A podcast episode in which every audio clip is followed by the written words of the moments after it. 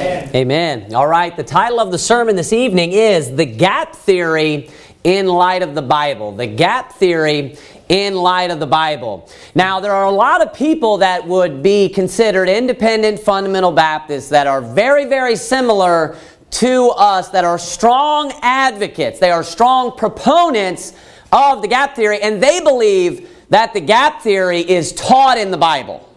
Well, the title of this sermon is The Gap Theory in Light of the Bible. Because I'm going to start the sermon off by being very blunt, you know, not speaking to you like a liberal or like I'm limp wristed. The gap theory is heresy. Now, the gap theory is not damnable heresy. The gap theory is not, you know, I would not rank the gap theory as being, you know, some sort of extreme, massive heresy, but it's heresy.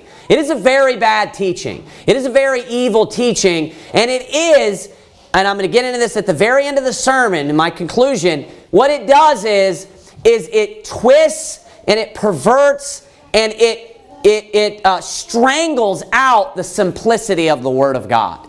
Because the Bible as a whole is a very simple book that is meant to be understood. And man oftentimes makes the Bible more complicated unnecessarily. Now there are parts of the Bible that are that, that are just deep wisdom that you have to study that are hard to understand, right? But the Bible by and large is simple. The Bible is meant to be simple, especially for a Christian, a saved believer that has the Holy Spirit. It's meant to be understood.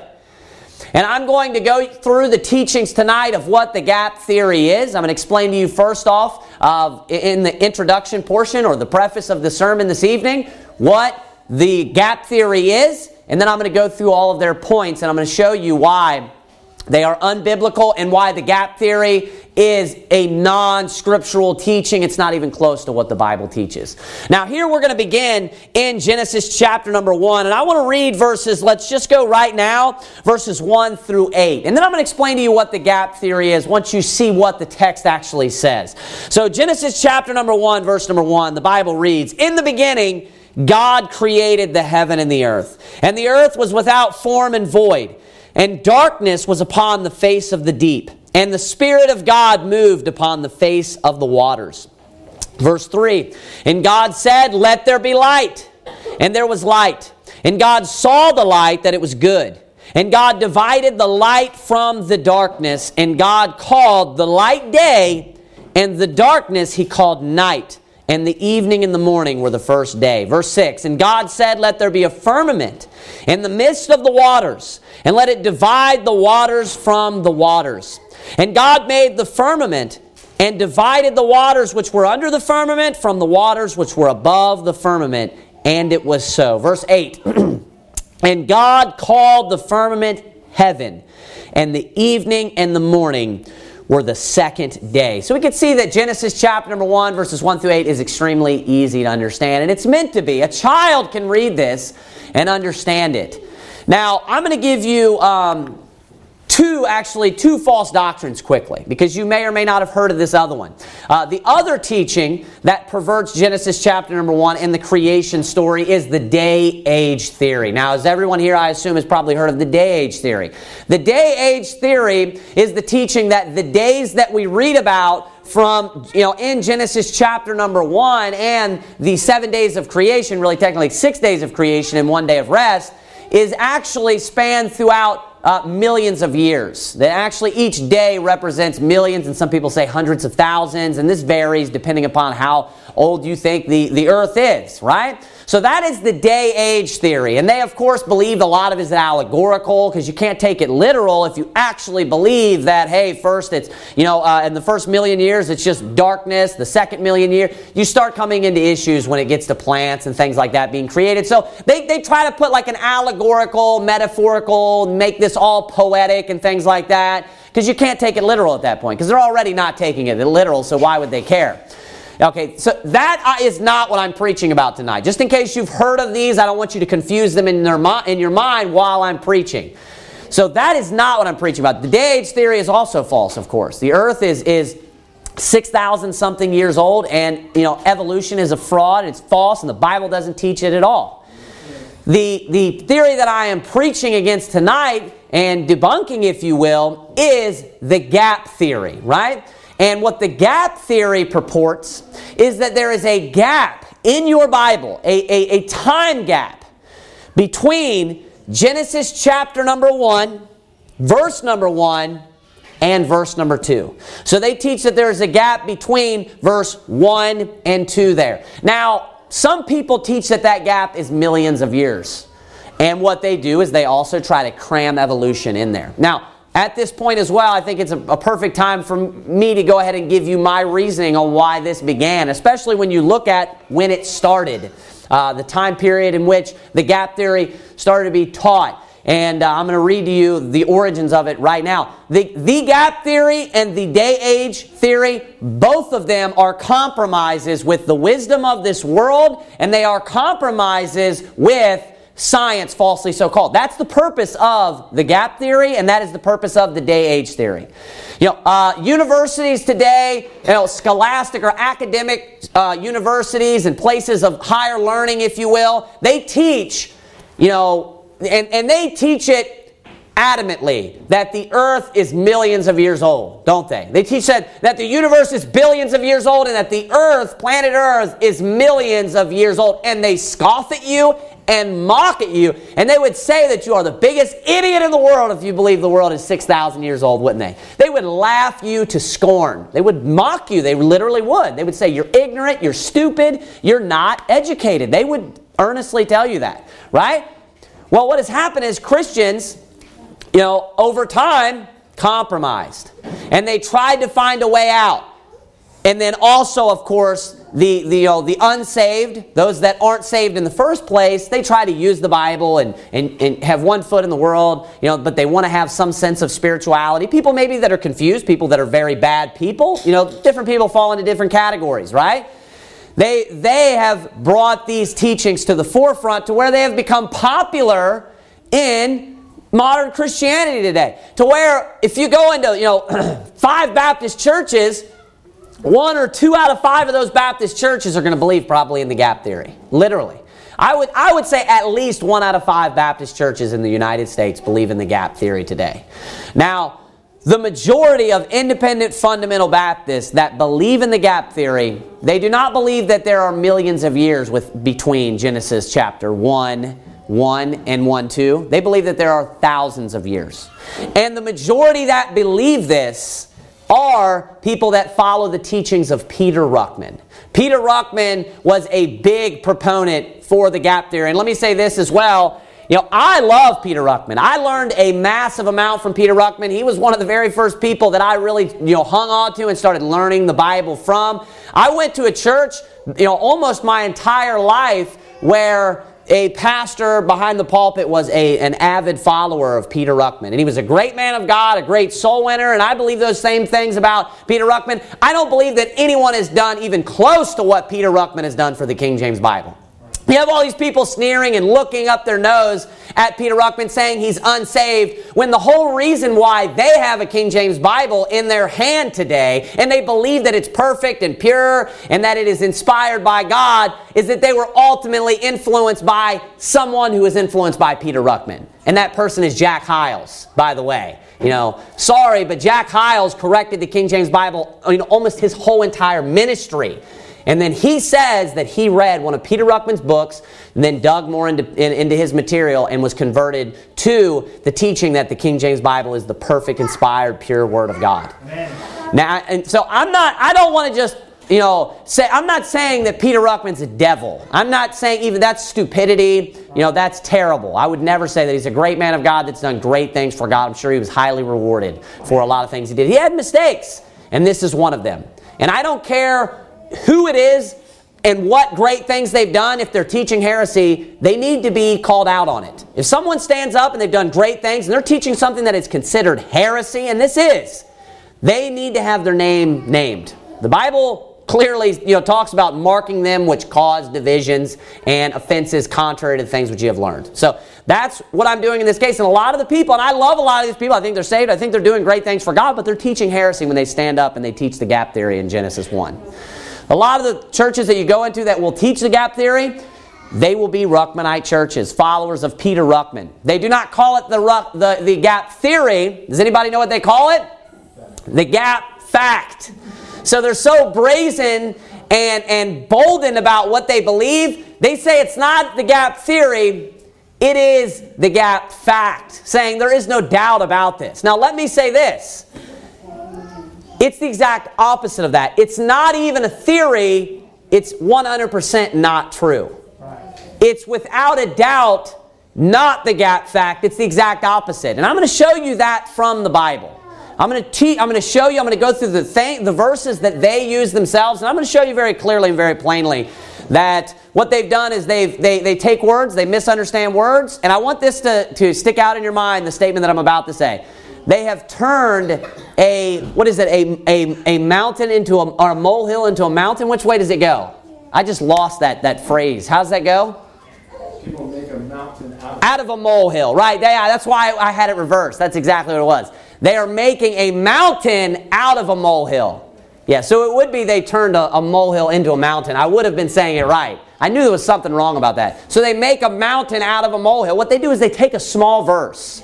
They take a very small verse, they take words that they misunderstand, they take all of these small things that are not very specific, and then they try to blow them up. They try to make them real big, and they try to like hang their hat on things that are ambiguous, but, but not even close to teaching what they say it's teaching or, or teaching what they claim that it's teaching. Now, I'm going to read you real quick the origin of the gap theory. So it says this Although advocates of the theory claim to have, uh, have precedent in earlier writers, the view makes its modern appearance in the work of Scottish theologian Thomas Chalmers.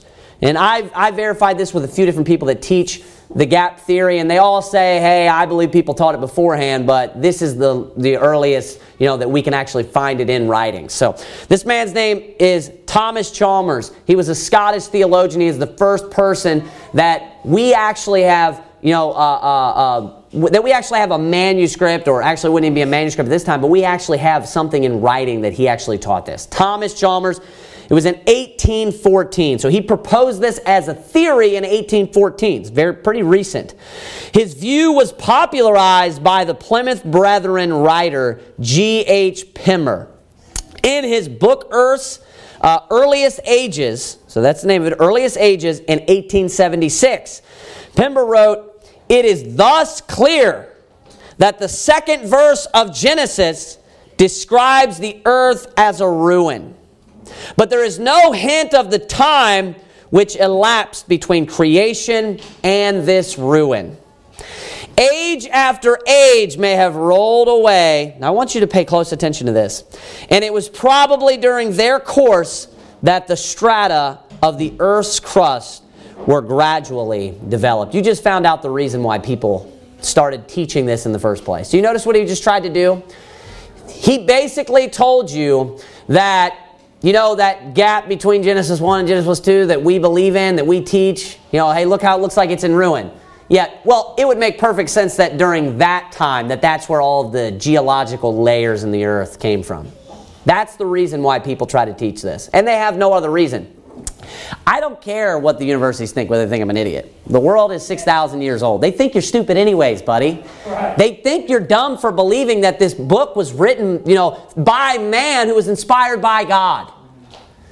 They think you're a fool. The wisdom of God is foolishness with the world in the first place. Stop compromising with the world. They're the ones that are fools. Amen. They are the ones that are fools. Amen.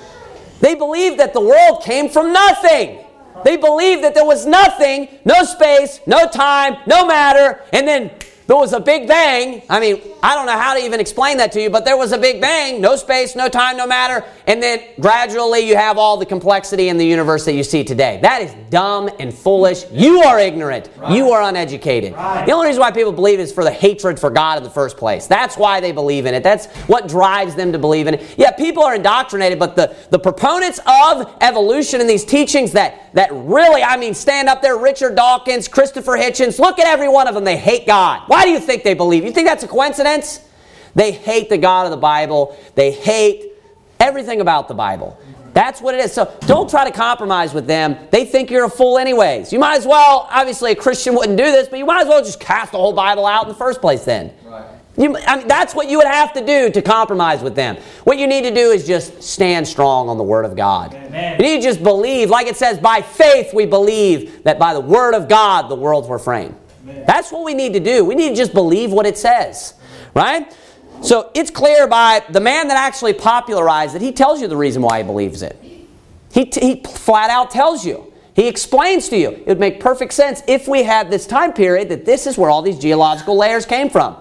Well, I actually believe, believe that Genesis chapter number 6 through Genesis chapter number 10 was a real event. I believe that Noah's flood was a real event, and there are scientific principles such as hydrologic sorting that actually explain those geological layers instead of your hypothesis, that millions of years take, you know, uh, it takes millions of years to create these layers. You can't even test that. You don't even know that's how those layers would form, fool. But there is a real scientific principle that tells you hydrologic sorting, that things that, that are different mass, that they will sort based upon their density. This is something that is testable, observable, that's real science. You know, you know, uh, uh, you know, just standing there and, and just basically making up a hypothesis about, hey, I think that these are all millions, just all different ways to, to, to debunk it. Of course, by the strata, the trees and stuff that go straight through these layers and conjoin these layers, trees standing up through them. I mean, it, it, it, it can be debunked by real science, right? So we don't, we don't need to compromise the Bible. Their science is foolishness. And even in light, just looking at their science, you can debunk what they're teaching, right? So that's the reason why people teach it, because they're compromisers. That's what it is. You are either you have either been duped by someone and and and taught this and deceived by them, and that's why you believe it, or you yourself are a compromiser. One of the two. Because the Bible doesn't teach it. Either someone has taught you this and really firmly got you know gotten you to believe this when it's not true, or you at one point compromised because it's easier to say, hey, Dinosaurs, gap. I can't explain it. Look at the gap. Oh, it, you know, all these, all the strata, all the layers, you know, there's a gap. I can explain that. There's a gap. You know, if you, if you didn't notice there, it's, it's Genesis chapter 1. Now we're going to get into the sermon here. I'm going to give you my, my first point here. Genesis chapter 1, verse 1, and what comes after verse 1? verse 2. Verse 2. Is there a verse 1 and a half? No. So this is their primary text, isn't it? Because they believe that the gap takes place where? Between Genesis chapter number 1, verse number 1, and verse number 2. There is no commentary between those two verses. There is no verse one and a half. There is no verse one point, you know, seven five. It goes straight from Genesis chapter 1, verse 1 to verse 2. So you believe something takes place in Scripture in a verse that does not exist in the Bible. Now, I don't use this word very often, but it's very applicable right now. Exegesis, right? People know what the word exegesis means? Eggs means like to take out of, like exit. Exegesis refers to the fact of when you're interpreting Scripture, you're trying to understand Scripture, that you are getting the, your interpretation from the text itself, out of the text itself. That's what exegesis means. The opposite of that, the contrast to that, these are theological terms when it comes to studying the Bible, is eisegesis, right? Eisegesis means that you are taking something, it's the exact opposite, and putting it into the text.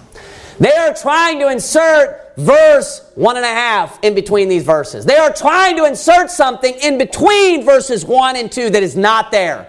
This is their main text. They believe that it takes place in Genesis 1. So let me say this from the very beginning. Their basis is a verse that does not exist. Their basis is a verse that is not in the Bible at all. That is a major point. Whether you understand that or not, that is a major point. Any other verse is a supporting text. This is their proof text. Genesis chapter one and a half. Chapter 1, verse one and a half. That's their proof text.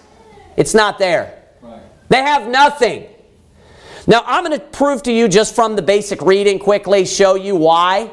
In this chapter itself, we're going to read down a little bit again. And we're going to see the natural reading of the text, the obvious reading of the text, without any preconceived ideas or presuppositions, is that it's Genesis 1 1 and then Genesis 1 2. And it's very simple to understand.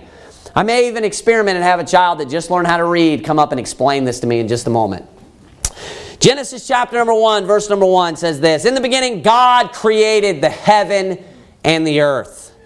Now, they believe the gap takes place right there. Right there. Thousands of years went by. Look at verse number 2. And the earth was without form and void. So we just, you know what just took place? Time out. Genesis chapter number 1, according to them, Genesis chapter number 1, verse number 1, we read that, and then you know what happened? Thousands of years. You got that, didn't you, Brother Hall? You got that from the text. Does anybody else get that from the text? It's ridiculous. Amen. It's foolish when you really try to apply it. In the beginning, God created the heaven and the earth. Verse 2 And the earth was without form and void. Now, does anyone grammatically know what a conjunction is? I like grammar. I point out grammar a lot because it's important when you're reading words, right, in the Bible. What is a conjunction? It, it is a word that joins together two clauses, right? Most of the time it's used to join clauses. It can also be to join, you know, thoughts, ideas, phrases is really the technical term, right? So, right here, notice verse number two says, and. So if we started like a whole new thought about thousands of years later, now he's going to start speaking in regards to thousands of years afterwards, or are we talking about the same thing? No, we're talking about the same thing, aren't we? So it says, in the beginning, God created the heaven and the earth. And then it says this, and at that same time, when He created the heaven and the earth, right? The earth was without form and void. So what is He describing at this point, at this moment? He's describing what He just created the heaven and the earth. And then it says this, and the earth was without form and void, and darkness was upon the face of the deep. That's referring to the waters, of course. And the Spirit of God moved upon the face of the waters. So when he created the earth there, it describes the earth and it says that is without form and void. Now, the true interpretation of this is that he created the earth and it was not yet complete. Gap theory people love to mock at that. But that's what it's teaching. Now, because what they do is, and we're going to go to a passage here, we're going to come back to Genesis chapter number one. They, they try to, uh, uh, what they try to do is they, they try to compare a scripture with this that use similar phraseology and similar wording with this passage, and they try to make them the exact same meaning when it is not. Now, a, the word form, right? Just refers to the fashion of something or the shape of something. Now, when here it says it is without form, what is it describing? There, there are no mountains yet, are there? Right? There's no dry land, right? So, what really, I want you to eh, eh, you know, answer this question to me. If we look at the earth, right? And we're not talking about a flat earth, we're talking about a round earth. We look at the earth and we see where we get the sh- where, where the earth really has its shape. Where, where do we really have things protruding out? Where is it? From what, really? From the dry land. Is there dry land present? So, wouldn't it make perfect sense? Because if not the dry land is not there at this time, that it would be without form. Without its form, its natural form of, of going on into the world, right? The, the time of history. Wouldn't that make perfect sense that that's the form that he'd be referring to? Because it's without form saying, I'm going to add the form to it later. And then we have mountains, we have ranges, we have hills, we have valleys, we have dips, we have crevices, all different types of things. Dales, which would be similar to a valley, brooks, different water, creeks, not only oceans, right? Rivers, all these things. It adds form to the earth, ditches, right? So right now it's without form. You know why? Because it's just water. That's it. So he created the heaven, that's space, and earth, that's just the earth with just water. There's no dry land at all. That's how God decided He wanted to create the earth in the very beginning. You know what He said it was? It was without form. And then He says this void. What does void mean? Empty. You know, the, the uh, uh, successive verses, the following verses that we're about to read in the following days of what takes place in creation is God adding things to earth. Right? So right now it is void because God is, is yet to create the, the creeping animals. He's, he's yet to create the, the, the aquatic marine life and animals, right? All of those things. He hasn't created the trees yet, the plants yet. What is it? What would you, how would you describe the earth at this point? Void. It's empty. It doesn't have, it's not full, is it? It doesn't have life on it yet. See what it is? It's without form, because there's no dry land to create all of the, the ditches, the mountains, as I said, and it's also void. Now, could that phrase without form and void be used to describe something? Let's say, let's say if, if something has been destroyed, Could you also use that phrase to say, hey, that's without form and it's void? Let's say this church today, this building was full, it has form to it, right? And let's say that a bulldozer went through here and just tore down this entire building. Couldn't I say that now this land right here, this area where this building is, now is without form and void? You could use that. It'd be, an, it'd be an unorthodox way to use form there, but it doesn't have the same form. It's without form and it's void. It's empty of what was there, right? So you could use that to describe ruin and destruction. So, what they tried to teach in Genesis chapter number one, gap theorists, is in Genesis chapter number one, in between verse number one and verse number two, is that there was that there was a world created. That's a complete creation in verse number one. In the beginning, God created the heaven and the earth. He's saying they say that that's done. That's the first creation of earth, right? Heaven and earth. It's totally complete. And they believe that there was, and I'm going to go to the verses that they teach about this. This is becoming relevant now. They believe that there was a pre Adamic civilization at this time, a, civilization before Adam or man, you know, kind and Adam himself, the head of man, was created and put on earth. the pre Adamic civilization that was on earth at that time. And they believe that that earth, because of sinfulness, you know, became destroyed and was ruined. And, and was destroyed, you know, that, and that's what this is talking about when it says, and the earth was without form and void. So you're supposed to understand from Genesis 1, 1, in the beginning God created the heaven and the earth, that the whole earth was created. He's totally complete. You know, uh, uh, they believe angels fell and came down to the earth. They lived on the earth. All these things happened for thousands of years. They were wicked. God destroyed them. And then verse 2 and the earth was without form and void. That makes the Bible foolish, my friend. That makes the Bible stupid. It makes it under. It makes it you know, just non-understandable to the point where it's, it, you can't understand it. Right? It's silly. Bible says, "Add thou not unto his words, lest he reprove thee, and thou be found a liar." That that is not taught here. You're trying to add unto his words. I want you to go with me to Jeremiah chapter number four. We're going to see where they get this without form and void. This is in Jeremiah chapter number four. Jeremiah chapter number 4.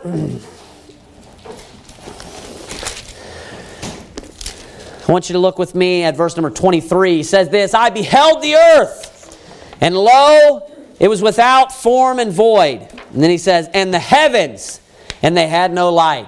And they're like, Man, look at all the similarities. It must be talking about Genesis chapter number 1, verse number 1. Without form and void, and there was no light. I would, you know, one thing that I would like to do before we jump to these conclusions is I would like to read the context and see what is being spoken of in the surrounding passages, shall we? Okay, so that's verse number 23, right? But let's back up to verse number 19. My bowels, my bowels, I am pained at my very heart. My heart maketh a noise in me. I cannot hold my peace because thou hast heard. O my soul, the sound of the trumpet, the alarm of war. So it sounds like you know, there's a war getting ready to happen now. Verse 20. Destruction upon destruction is cried. Notice that. Destruction. Then it says this, oh my, uh, or I'm sorry, whose land is spoiled. Suddenly are my tents spoiled and my curtains in a moment. How long shall I see the standard and hear the sound of the trumpet? Then he says, verse 22 For my people is foolish.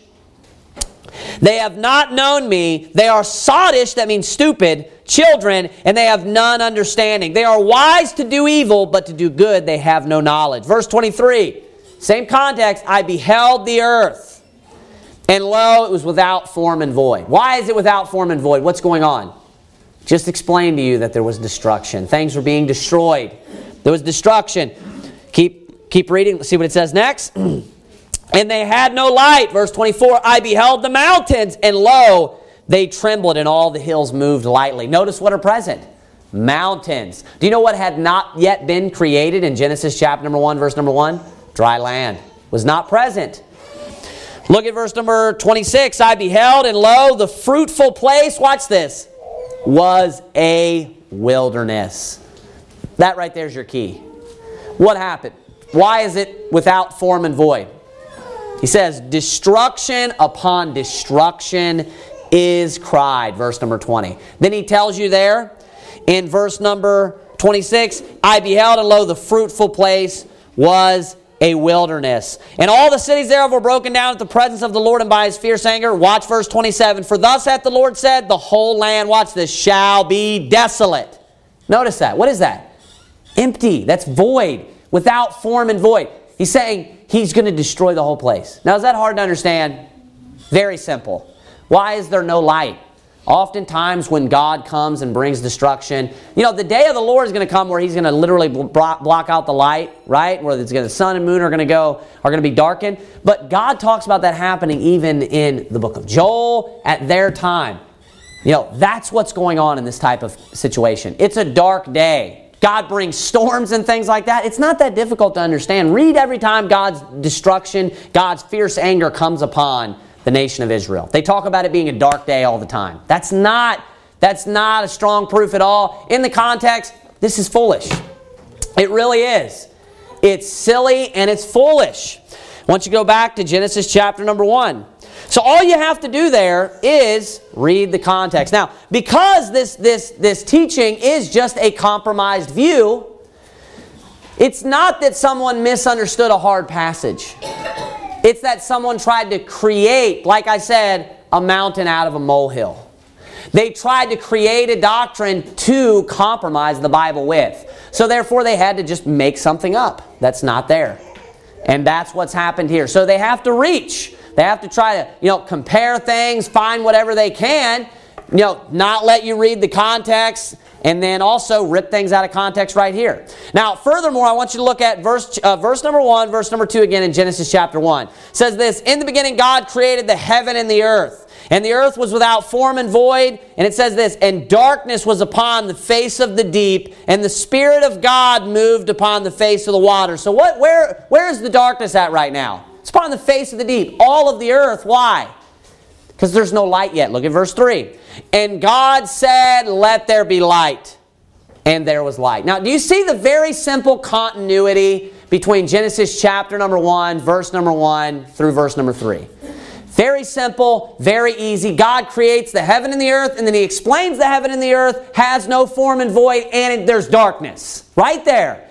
And then verse 3, it says, And God said, Let there be light and there was light. Where did the light, uh, what was the light shining upon?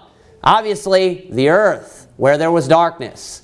That's very simple to under. It's, it, it's extremely easy. There's perfect continuity. Look at verse number four. And God saw the light that it was good, and God divided the light from the darkness. Now, verse 5. This is very important. And God called the light day, and the darkness he called night. Now, watch this. And the evening and the morning were what? were the first day. This is game over already. This is the first day. You say there were thousands of what that took place between Genesis 1 1 and 1 2? Thousands of what? Thousands of days? Game over. That, doc, that false doctrine is just thrown right in the trash can by verse number 5. Right there in the beginning, heaven and earth it's without form and void. Darkness is upon the face of the deep. God creates light. He divides the light from the darkness. And it says, the evening and the morning were the first day. Calls the light day, the darkness he calls night. The evening and the morning were the first day. First day when? Ever. The first day ever. What do you what do you mean? First day when? I mean, goodness sakes, it's simple. Now, to further prove this, I want you to look with me at Genesis chapter number 2, verse number 1. Genesis chapter number 2, verse number 1. Sometimes these, these chapters are, are, are, are divided too much in your mind. Obviously, they're not. The, the, the original writers did not write down, you know, Moses, you know, Moses, when he wrote down Genesis 1, he didn't go chapter 2 and then thus the heavens, right? This, these were added by the King James Bible translators, of course, and you know they were there previous to that actually. But King James Bible translators continued with this tradition to help you. They benefit, but they're not inspired scripture. That's my point. So you need to, uh, you know, let there be continuity from the end of you know Genesis one verse thirty one to chapter two verse one. Watch what it says. This after it, it describes creation. Watch what it says. This. Thus, what does that mean? In this way, right? The way I just explained to you. Thus the heavens and the earth were finished, and all the host of them. Do you know what that is? That's a finality verse. That's an encapsulating verse saying, what I just explained to you, that was creation. And that's how the heavens and the earth were created. Very simple. It's very simple to understand. I'm going to further prove this to you, and this is also just case closed. Go to Exodus chapter number 20. We're going to go to the simple verses in the beginning here just to prove that this was a seven literal day uh, thing that went by, six days of actual creation, and then a seventh day where God rested. Here in Exodus chapter number 20, this is, this is really the, the, the um, this is the, the, the final uh, blow, if you will. That's what I would say. This is the final blow. This is its game over. It's, it's extremely clear. Look at Exodus chapter number 20. Look at verse number 10. Look at verse 9 first. Six days shalt thou labor. This is, of course, the Ten Commandments, God commanding the Israelites. Six days shalt thou labor and do all thy work. Verse 10. But the seventh day is the Sabbath of the Lord thy God. In it thou shalt not do any work Thou, nor thy son, nor thy daughter, thy manservant, nor thy maidservant, nor thy cattle, nor thy stranger that is within thy gates. Now he's going to tell you why. Verse 11. For, that means because. For in six days the Lord made heaven and earth, the sea, and all that in them is. And then he says this, and rested the seventh day. Wherefore the Lord blessed the Sabbath day and hallowed it. Now, if you remember back in Genesis chapter number 1 and Genesis chapter number 2, where that actually takes place as far as him blessing the Sabbath day and hallowing it, that is in chapter number 2. So it tells you very plainly here in Exodus chapter number 20 that in six days the Lord thy God made heaven and earth, the sea, and all that in them is. And then he says, and rested the seventh day. Now, what is he comparing this unto? He's comparing it unto your seven day work week. Now, are there these large gaps between seven days and a week? No, they're just simply seven successive days. One after the next, after the next, after the next. And he's saying this You, just like I did, right? You, Israelite, just like God did, are going to work six days in a row. But then on the seventh day, I want you to rest. Why? Because that's what I did. I worked for six days in a row. That's what the Israelites are going to do, right? And then once I was finished working, that is, creating the earth in those six days, I rested on the seventh day. So, how many days did it take to create the earth? Six. Now, is there a big gap between day one and two? Or are they one through seven, just right at one after the other? Simple, isn't it? It's very easy. For in six days the Lord made heaven and earth, the sea, and all that in them is, and rested the seventh day. Wherefore the Lord blessed the Sabbath day and hallowed it. So we learn something there when we see the figure between our seven day work week, why we have, or six day work week, and then the, the Sabbath day, seven day week. We learn something by comparing, by God comparing the seven days of creation to that, don't we? We can see that there's a parallel here. And it's that it took six days to create the earth. God created the earth in six days. Again, gap theory debunked. It's that simple and it's that easy. You may think this is boring. Well, it's that stupid of a theory. It's that dumb and that bad of a theory. The Bible just doesn't teach it, my friend. It's very easy just by a simple reading of Genesis 1. I could have got a child to come up here and explain Genesis chapter number 1 to me. I could have easily. Does AJ read? He better not let me down. AJ, come here. Come here, real quick, AJ. He's probably listening, so it's a little unfair. I want you to read to me Genesis chapter number 1 and explain to me Genesis chapter 1, verses 1 through 3. Explain? Explain to me, just briefly, very easily. Genesis chapter 1, verse 1 through 3.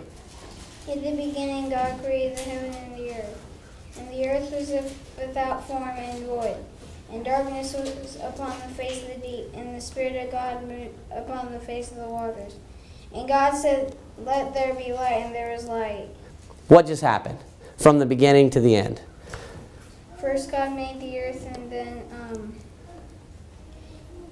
and then what did he do? So, first, he created the heaven and the earth. And then was what was the very next thing immediately after that that took place? If you need to look at it again, you can look at it again. Without form and void. Right, the earth was without form and void, right? And then what took place immediately after that? There was light. there was light. Now, did a long period of time go by, or did, did God create the earth and then God create light? Mm-hmm. No, what? No. Not a long period of time? Just immediately, right? Is that simple to understand? Is that easy to understand? It makes sense? All right, thank you. Very, very easy to understand, right? Even for a child, right? It's simple. It's simple. Now, I'm sure if he was seated next to, you know, his parents and he, instead of in front of 50 people and not ready to be called up here and I allowed him to explain it, he would explain that very simply and very easy. You know why? Because he understands it. All the children here understand what that's teaching. No, a lot of time did not go by. Do you know what AJ believes when he hear, hears that read? He believes that God created the heaven and the earth. The supreme creator the God of all created the heaven and the earth. And you know what AJ believes took place immediately thereafter? That at that time there was darkness, and what he created there was it was form, without form and void. But then God spoke, and God said immediately after that, "Let there be light," and there was light. Amen. AJ, do you believe that time was went between a large gap where people lived on the earth? You don't believe that, do you? You think that's when dinosaurs lived? Do you, do you learn that from Genesis chapter number one and a half, chapter one, verse one and a half? There is no one and a half, is there? It's not in the Bible. It's not there, my friend. You say, you know, this sermon seems so simple. It's that easy to debunk. There's nothing to attack because it's not in the Bible. All you have to point out is that what they've done is they've just created a doctrine that's just not in the Bible. It's just not there. Now I'm going to go through the other passages that they use you know, uh, outside of what we've seen already, where they try to just take without form and void and then there being no light and say, ha, that's Genesis 1. That's foolish.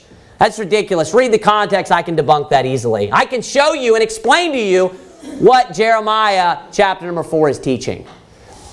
I want you to go with me now to Romans chapter number 5. I'm going to show you a couple of holes in their theory.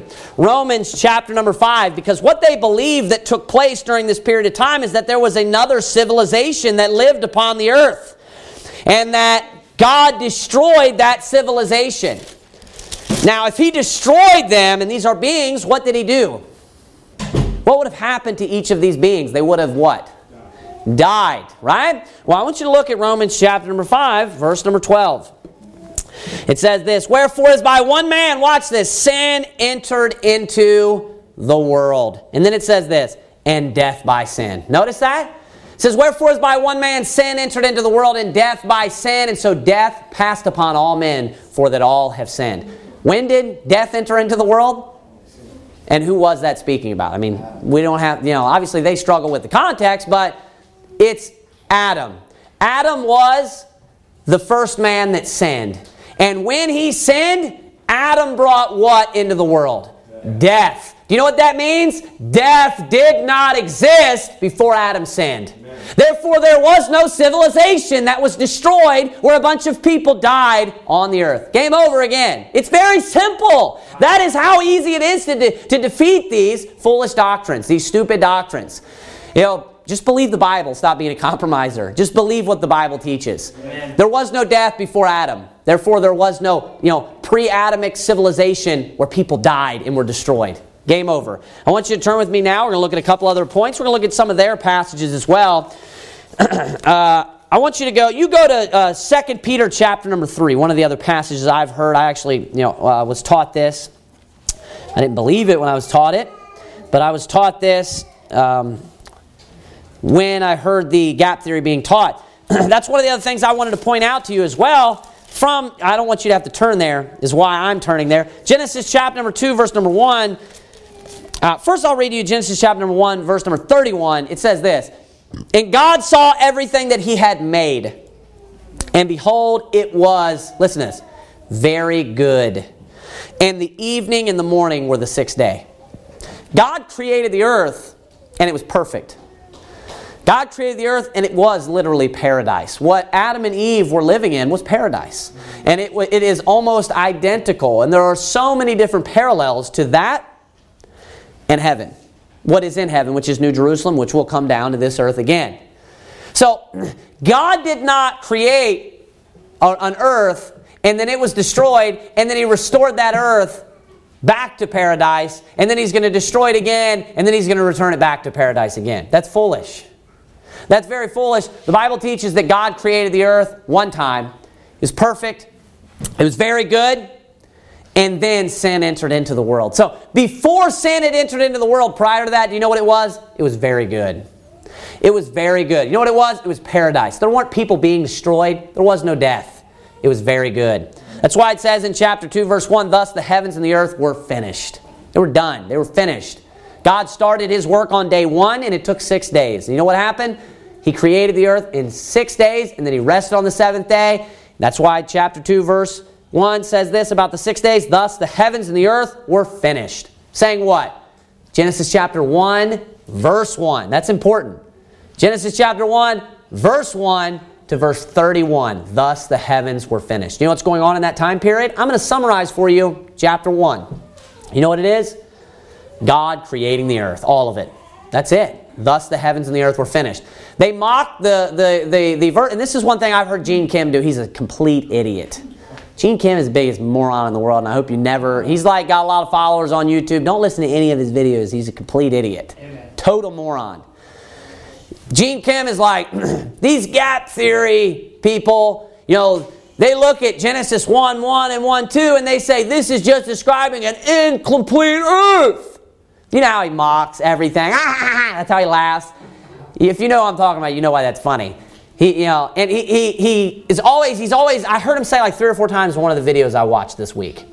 He's like, you know, uh, these, these, uh, um, not gap theorists, no, these people that, you know, deny the gap, right? These people that deny the gap, they look at Genesis chapter 1, verse 1 and 2, and they say, well, that's just the description of an incomplete earth. And he mocks that and ridicules that. So you have all of chapter 1, and then you have chapter 2, verse 1. Thus the heavens and the earth were finished. Do you know what that means? Was not prior to that? It wasn't finished. It wasn't complete. Right. Yeah, so maybe it's an incomplete earth, Gene Kim. You fool. Goodness sakes. You know what that means? Everything in chapter 1 was incomplete, including Genesis chapter 1, verse 1. It was incomplete. It was without form and void. But then it was finished. And then you know what it was? It had form and it had it wasn't void any longer. God put fowls in it. God put people in it. It's it's it wasn't like, you know, it, there was people there. There were people living there. It had form, right? And it was no longer void. Where did I have you turn? Second Peter. Second Peter. I want you to look at Second Peter. So this is one of the passages that that I was taught this by Second Peter chapter number 3. I want you to look at verse number 4. 2 Peter chapter 3 verse number 4 it says this and saying where is the promise of his coming? For since the fathers fell asleep all things continue as they were from the beginning of, of the creation.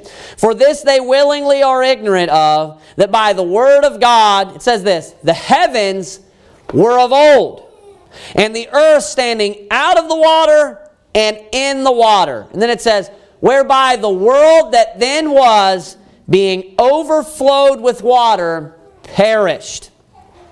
But the heavens and the earth, which are now by the same word, are kept in store, reserved unto fire against the day of judgment and perdition of ungodly men. Now, what is this talking about?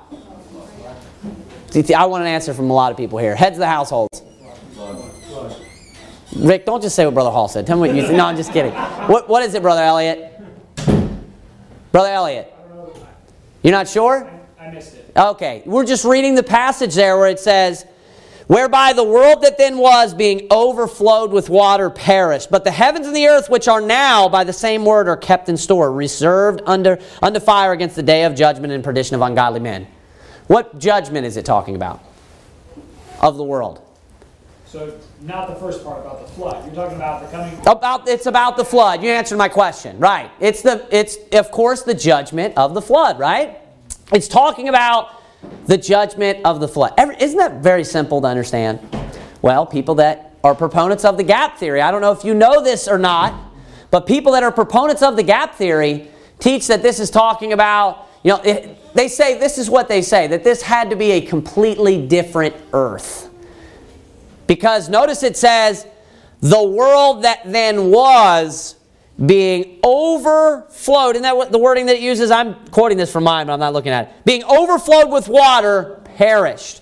Then it says this, but the heavens and the earth, which are now by the same word, are kept in store, reserved unto fire against the day of judgment and perdition of ungodly men. Now, one of these misunderstandings comes from the fact, and I've preached this here before about what you know what the new heavens and new earth are going to be. What I believe that it is, and I think it's clear from Scripture. A lot of people teach that the new heavens and new earth is completely new. Like God actually creates new heavens and He creates a totally new earth. You know, they would say that the earth that we're on today and the heavens that exist today, the sky and everything, that they are going to be annihilated, cease to exist entirely, and then God creates new heavens and new earth in that sense. That's not true. Amen. And that's not what the Bible teaches. So, just like our bodies now will be changed, right? The Bible talks about how the earth will be changed. Now, He's going to fold it up and change it. Right? It says that we are a new creature. That's why it says in Romans chapter number 8 that the earth and everything in it groans, waiting for the adoption. That's talking about you and the earth. Why? Because God's going to restore everything. He's going to use what's here. He's going to use your body now. You know, you're going to take your last breath and die. That body will lie in the grave while your soul goes to heaven, and that same body, God will change and will make new. God will do the same thing with the earth. That's how He's going to do everything when He makes it new. There is not going to be a completely new earth, as in a completely new creation. God is going to take what He has already created, He is going to reform it and make it perfect again or make it new again. That's what the Bible teaches. And that's where their misunderstanding comes away with because they think, well, see, this is the world that then was. You know, it's just like saying when I have my new body, I could talk about my body that then was. Right? I could say that, couldn't I? Which it's technically the same body, but I'm a new creature. I have a new body. Does that make sense? Well, he's talking about the world that then was because God completely destroyed the earth in a very catastrophic way where it changed the face you know, of the entire earth. He dramatically changed the look of the earth. That's why it says the earth that then was.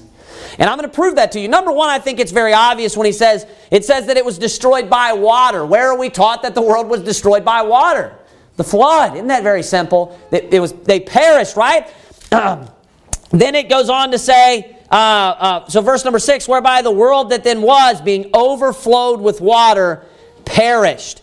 Verse 7 But the heavens and the earth, which are now by the same word, are kept in store, reserved unto fire against the day of judgment and perdition of ungodly men. Now I'm going to prove that to you. I want you to go to uh, 2 Peter chapter number 2. It's just right before that. 2 Peter chapter number 2, verse number 5. I actually found this verse on my own uh, a few weeks after I had heard uh, uh um, you know, uh, someone teach from the pulpit from 2 Peter 3 what I just told you that this was actually this is actually referring to a judgment it's a completely different world i want you to look at 2 peter chapter 2 verse number 5 i want you to notice how this is this is debunked by that look at verse 5 2 peter 2 and spared not the old world, but watch this, but saved Noah, the eighth person, a, per, a preacher of righteousness, bringing in the flood upon the world of the ungodly. You notice that? He said he saved not the what? The old world, the world that then was.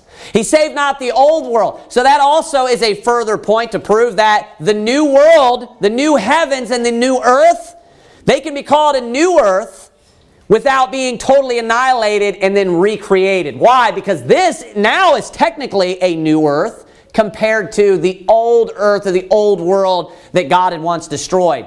So God is going to destroy this earth with fire, and it, it will be then a new earth, just like He destroyed it with water right? And it is a new earth because it's considered an old earth. If, if, if, what was present on this planet prior to us today and prior to that water is considered old, then today is what's new, and then there will be another new earth afterwards. Does that make sense everyone?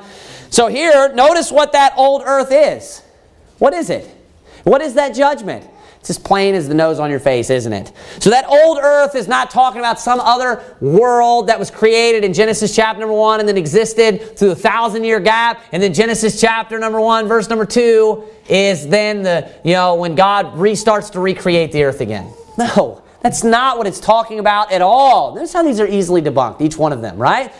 So once more, and spared not the old world, but saved Noah, the eighth person. And then look at the end of that, bringing in the flood upon the world of the ungodly. Notice that flood, the earth standing out of the water and in the water at the same time. I want you now to turn with me to Hebrews chapter number 1. Hebrews chapter number 1. We're going to fly through the rest of these. Go to Hebrews chapter number 1. The pre Adamic civilization I'm going to be focusing on this the next three scriptures we turn to. We're going to fly through these. The pre Adamic civilization is supposedly of fallen angels. Supposedly it is of fallen angels. So this would be them teaching that thousands of years went by, that God in Genesis chapter number 1 created the first earth and then created angels, and then thousands of years went by. And then he made the earth that now is, which is a totally different earth, right? And then he, you know, he then uh, um, made man upon the earth. So then there's a new civilization at that point, right? Well, that may, I'm going to show you a reason why that makes no sense according to the Bible. Look at the purpose of angels in the first place. Look at Hebrews chapter number 1, verse number 14. It says this Speaking of angels, we'll read verse 13. But to which of the angels said he at any time, Sit on my right hand until I make thine enemies thy footstool? Verse 14. Are they not all ministering spirits? Sent forth to minister for them who shall be heirs of salvation. What's the purpose of an angel? They're created to minister unto those that would be saved, to man, right? So answer this question Does it make sense that God created the angels and then thousands of years go by and then he creates man? When the whole purpose for the angel is to minister unto man. What are they doing for thousands of years? What's the reason? So, yeah, he creates angels but then the whole reason why they're made and the whole purpose and their intentions is to minister, but he doesn't create the person that they're going to minister unto for another 5,000 years? Come on. It's ridiculous. It's just foolish. It makes no sense. Right? Obviously, yeah, you know, if he created the angels on, we're not told when, but if he created the angels on day one or day two, is it that big of a deal if he creates man on day six? When he, it, so that four days go by while the angels are there? Is that the same as thousands of years going by? Of course not. We don't know when he created the angels. He could have created the angels right before he created man. We have no idea. We're not told when, right? So that's just the full, it makes no sense to say that they existed thousands of years before and then, you know, uh, you know, they went down and there's this pre-Adamic civilization and they, you know, uh, all, all, this crazy stuff. You know what it is? It's sensationalism. It's trying to blow the Bible up and make it like a stinking sci-fi movie. I like the Bible how it is. I don't want your weird twists from Star Trek and all this stuff on the Word of God. I like it exactly how it is. Go to uh, Isaiah chapter number 14. Isaiah chapter number 14. Isaiah chapter number 14, here's their other teaching. They teach that, of course, like I said, that the angels were those that came and inhabited the earth and corrupted the earth. And they try to use this passage with Lucifer, and I'll show you exactly you know, what they say. And this, of course, Isaiah 14 is the passage about Lucifer, about him falling, right? This is about him falling. So I want you to look at Isaiah 14. We'll look at verse 11 first. It says this Thy pomp is brought down to the grave. Pomp is like pride, right? Thy pomp is brought down to the grave, and the noise of thy vials. The worm is spread under thee, and the worms cover thee. How art thou fallen from heaven? And it says, O Lucifer, son of the morning. How art thou cut down to the ground, which didst weaken the nation? So it's talking about him being cut down to the ground, about him being fallen, right? Verse 13. For thou hast said in thine heart, I will ascend into heaven. I will exalt my throne above the stars of God. I will sit also upon the mount of the congregation in the sides of the north. I will ascend above the heights of the clouds. I will be like the Most High. So, the reason why Satan fell is because Satan desired to be God. He wanted to be like God, or he wanted to take God's position, basically, right? Well, what they teach from this passage is they say, well, when this took place, they, they had to have, Lucifer had to have already been on the earth right? So, because look at verse 13, when his sin actually took place. For thou hast said in thine heart, he says, I will ascend into heaven. So where's he located? Is he in heaven? Do you believe in the gap theory yet? Right? He says he has to ascend into heaven, right? So he cannot be in heaven. I will ascend into heaven. I will exalt my throne above the stars of God. I will sit upon the mount of the congregation in the sides of the north. I will ascend above the heights of the cloud. I will be like the most high. So they say, see, he's not in heaven when this took place, right? So I would say two things. Number one, I would say that, yeah, that's possible. Now, do we know the amount of time that took place from when Adam and Eve were created and they sinned? We don't know, do we? So, what do angels do all throughout the Bible? Good angels, let's say that. They go from heaven to where? To earth. From earth to heaven. I mean, that's what Jacob's ladder is. They're just going up and down, right? They're constantly God sending angels, they're coming back, they're going. What are they doing all the time? What is the devil doing? Even now. Even as a fallen creature, right? What's he doing? He, he in, in uh, Job 1, he present, it says there was a day where the sons of God came to present themselves before the Lord, and Satan came also. You know where he, he was there? Heaven. Do you know where he says he was prior to that, where he tells God? God says, Whence comest thou? He says, From going to and fro in the earth and from walking up and down in it. Do you know what Satan's even doing as a fallen creature? Going back and forth. So, yes, that's possible. That when Satan actually fell, that he was on earth. When he actually sinned for the first time, he could have been on earth during the period of time prior to or, or in between the time that man was created and Adam and Eve fell. Does that make perfect sense? Wouldn't that be a plausible answer? Would that, this is what they think. They think that now that they've proven that when he fell was actually on earth and not in heaven, therefore thousands of years be- between Genesis chapter 1 1 and 1 2. What are you, what is wrong with you? Use your brain, use logic. I would agree with you that maybe he wasn't in heaven. That's possible. That is possible that maybe he wasn't in heaven when he made these statements. That's, that's totally possible. But number two, I want to show you something else that I, I, don't want you to avoid, and this is very important in Scripture when you're reading, and this is going to be a very important uh, a method of interpretation when you're learning your Bibles. Because both passages of where we see Satan or Lucifer spoken of in the Old Testament, they are passages that are figuratively speaking of Satan. And they are figuratively speaking of Lucifer, Lucifer. And the primary application is actually a man. I want you to look at Isaiah chapter number 14, verse number 4. Look at the context. That thou shalt take up this proverb against the king of what? Against the king of Babylon. Notice that. He's speaking about the king of Babylon. And then it goes on and say, How hath the oppressor ceased, the golden city ceased?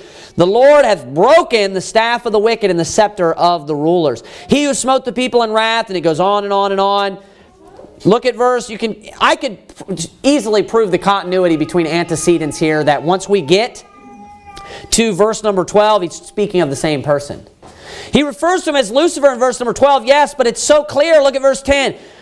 All they shall speak and say unto thee, Art thou also become weak as we? Watch this. Art thou become like unto us? Thy pomp is brought down to the grave, and thy noise in the vile. So notice, he was proud, he was up high, and then he's brought low. Okay, look at Isaiah 14, verse 15. Yet thou shalt be brought down to hell to the sides of the pit. Same person, same context. Primarily, this passage, which is, I believe, prophetic of, Luc- of Satan, because it sp- clearly calls him Lucifer, is primarily applied to the king of Babylon. That's very plain and very clear. But it's definitely teaching, and, and I don't think it's a coincidence that's the king of Babylon, which is the Antichrist, ultimately in end times Babylon, but then he references him as Lucifer. Oh, Lucifer. Why? Because he could have been possessed by Lucifer. That would make perfect sense as well. But the primary application is he tells you clearly that he is speaking to the king of Babylon. And that man is obviously a wicked, evil man. And if and, and the further proof of that, if you keep reading, you can't just like like uh, you know partition these one these verses when there's clear continuity that continues on even after it's speaking right there quickly about Lucifer. So of course there's an application of Satan and of Lucifer there, but the overall text is not just about Satan. It's about the king of Babylon. He's taking up a proverb against the king of Babylon because he goes on Look at verse 19. But thou art cast out of thy grave like an abominable branch, and as the raiment of those that are slain, thrust through with a sword that go down to the stones of the pit as a carcass trodden under the feet. Now I'm going to prove it further to you. Look at verse 22. For I will rise up against them, saith the Lord of hosts, and cut off from Babylon the name and remnant and son and nephew, saith the Lord. Who's he talking to? The king of Babylon. Yes, Lucifer and King of Babylon is like Lucifer, and he throws in this nugget while he's speaking about Babylon. It's prophetic of Lucifer and it's of Lucifer, yes. And he gives you details about Lucifer, but it's also about the King of Babylon as well. So be careful how far you take every single little thing literal. Let me say that. Which I do believe that you can take this and say, hey, it makes perfect sense. That's my belief on the passage, right? That it's speaking about Lucifer when he sinned.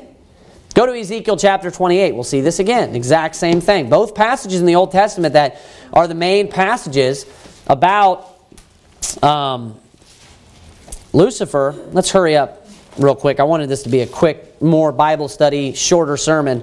Let's hurry up through this. But it's going to be the same exact thing. Ezekiel chapter number 28, look at verse number 11. Moreover, the word of the Lord came unto me, saying, Son of man, take up a lamentation against the king of Tyrus. Doesn't that sound identical? Proverb against the king of Babylon. Right now, lamentation upon the king of Tyrus. And say unto them, unto him, Thus saith the Lord God, Thou sealest up the sum, full of wisdom and perfect in beauty. Verse 13, Thou hast been in Eden, the garden of God. Who are we talking about? talking about the king of Tyrus. But of course, has, has, has specifically the king of Tyrus been in Eden? In the garden of God? No. So could you make, uh, is there a, is there definitely, not could you make, is there definitely a prophetic slant to this? But he's also speaking about the king of Tyrus. There's no way around that. Just literally, the verse prior to that, he told you he's speaking of the king of Tyrus. Then it goes on, Every precious stone was thy covering, the sardius, topaz, and diamond, the beryl, the onyx, and the jasper, the sapphire, emerald, and carbuncle, and gold. The workmanship of thy tabrets and of thy pipes was prepared in thee in the day that thou wast created. Remember how I said that, that uh, it was paradise in the Garden of Eden, and it will be restored back to that? Did you notice all of those uh, uh, uh metals and things that were mentioned there? Do you remember the foundations of the earth? That's you know, they're tied in with one another because it's going to be restored back to that in paradise. Look at verse 14. Thou art the anointed cherub that covereth, and I have set thee so. Thou wast upon the holy mountain of God. Thou hast walked up and down in the midst of the stones of, of fire. Thou wast perfect in thy ways from the day that thou wast created till iniquity was found in thee. So they use this as a text as well, a proof text to say that, see, this had to have taken place before paradise. Well, this actually defeats their entire argument because it tells you that he was actually in the Garden of Eden and that he was perfect still during that time. So I don't know how you can try to use this passage to teach that, you know, he's in the Garden of Eden after he had already sinned because it's clear there's, there's an order of events that are taking place here. He's in the Garden of Eden and he's the anointed cherub and he's going back and forth and that makes perfect sense to me. And at one point he came and saw man he became envious, if you will, that man's ruling over the things that are on the earth. And he wanted to rule over man, and he wanted to be the one that's, that, that has power. And he wanted to rule over God, and he's just becoming envious everywhere. He's like, look at me, I'm stuck as an angel, right? And, you know, at that point, he's like, I'm going to ascend up into heaven. That makes perfect sense to me. Logically, it makes sense that at one point, when coming to Eden, that's when he sinned. Going back and forth, right? So I don't even know how they try to use this passage. I'm losing steam here. Uh, my other point was going to be Revelation chapter number 12, comparing that to Daniel 12. One of the things that they really misunderstand is the point that I made before that he is not actually cast out of heaven yet. This is one of their major misunderstandings. It's the same uh, problem that they have with the old earth, new earth, that they think it's an entirely new creation. They believe, like a lot of people, a lot of IFBs misunderstand this, that, that the devil has already been cast out and cannot even go to heaven. Well, that's not true because we know that from Job 1. We notice that he is the accuser of the brethren day and night. In Revelation, it's talking about those in the tribulation. So he's going back and forth. So their proof is, well, see, he, you know, he's still in heaven at this time while the garden, you know, uh, uh, that would be, that's debunking them. I don't even know how they could use this. But they try to use both these passages to say, see, he was on earth. That means he had already been cast out of heaven and he can't go to heaven, right? He's been cast out. Therefore, he must have been cast out prior to that. So it's ridiculous logic. It doesn't even make sense. It's, it's, it's, it's very foolish. We're going to end in 2 Corinthians 11 with the point that we began with. I love the Bible and I love it just how it is. I don't want people messing with it. I don't want people changing it. And I really don't like it when people make it sound ridiculous. There are people that I love that I believe are brethren. And I, and I love these people that believe this. I have family members that believe in the gap theory. The gap theory is stupid. I have tons of cousins. I have cousins that are pastors that believe and preach the gap theory. The gap theory is foolish. The Bible's not foolish. The gap theory is foolish. This sermon is the gap theory in light of the Bible, right? This, this sermon is, is it was basically exhaustive to be honest. I mean they have other points, but I, I pretty much covered every single thing. It's, it's very close to being exhaustive. That's what exhaustive means, that I covered every single thing. Those are all their main points. It's, it's, the Bible is simple. I want you to look at 2 Corinthians 11, verse number 1. Would to God you could bear with me a little in my folly, and indeed bear with me. For I am jealous over you with godly jealousy. For I have espoused you to one husband, that I may present you as a chaste virgin to Christ. Verse 3. But I fear lest by any means, as the serpent beguiled Eve through his subtlety, so your minds should be corrupted from the simplicity that is in Christ. Now, when you really get down to it, the serpent beguiled Eve out of what? And away from what? What was her, uh, um, you know, what, what, word am I looking for? What was her uh, bastion? What was her refuge? What did she have? What did you say? Her husband. That's not what I'm looking for. What was her? What was her refuge? What was keeping her from sinning? What was it? The Word of God. She was told the Word of God not to eat of that tree. Thou mayest freely eat of anything you want, right? But of the tree of knowledge of good and evil, thou, thou shalt not eat of it, lest ye die. She quoted that to him. And then he deceived her out of the Word of God. You know what Christ is? He's the Word of God. You know, Eve was deceived out of the Word of God. You know what they're being warned here? Don't be beguiled by Eve. It says from the simplicity which is in Christ. The majority of the Bible is simple. Really. The majority of the Bible is easy to understand and it's simple. And if you read it a lot, a lot of it's easy. There are hard things in the Bible, right? The Bible is a lot harder to put into practice than it is to actually understand. You know, it's way easier to understand than it is to put into practice. You know, transforming your life and changing your life and adding charity and virtue and knowledge and patience and hard work and diligence and all of these things to your life, that's a lot harder than understanding the Word of God. Genesis chapter 1 is not hard to understand. There is simplicity which is in Christ. There's simplicity in the Word of God. There's simplicity in the Bible, right? We just need to believe the Bible how it is. I love the Bible just like it is. Don't try to add to it. Don't try to compromise it. Don't try to change it. Just hold on to it. Let's just believe the simple Word of God, the simple creation story. Six days God created this earth. Six days, and he rested on the seventh day, and it's as simple as that. And I don't care if some professor thinks I'm a fool, he's a fool. Let's bow our heads and have a word of prayer. Dear Heavenly Father God, we thank you, dear Lord, for your word. We thank you that we can have boldness and stand on your word and know that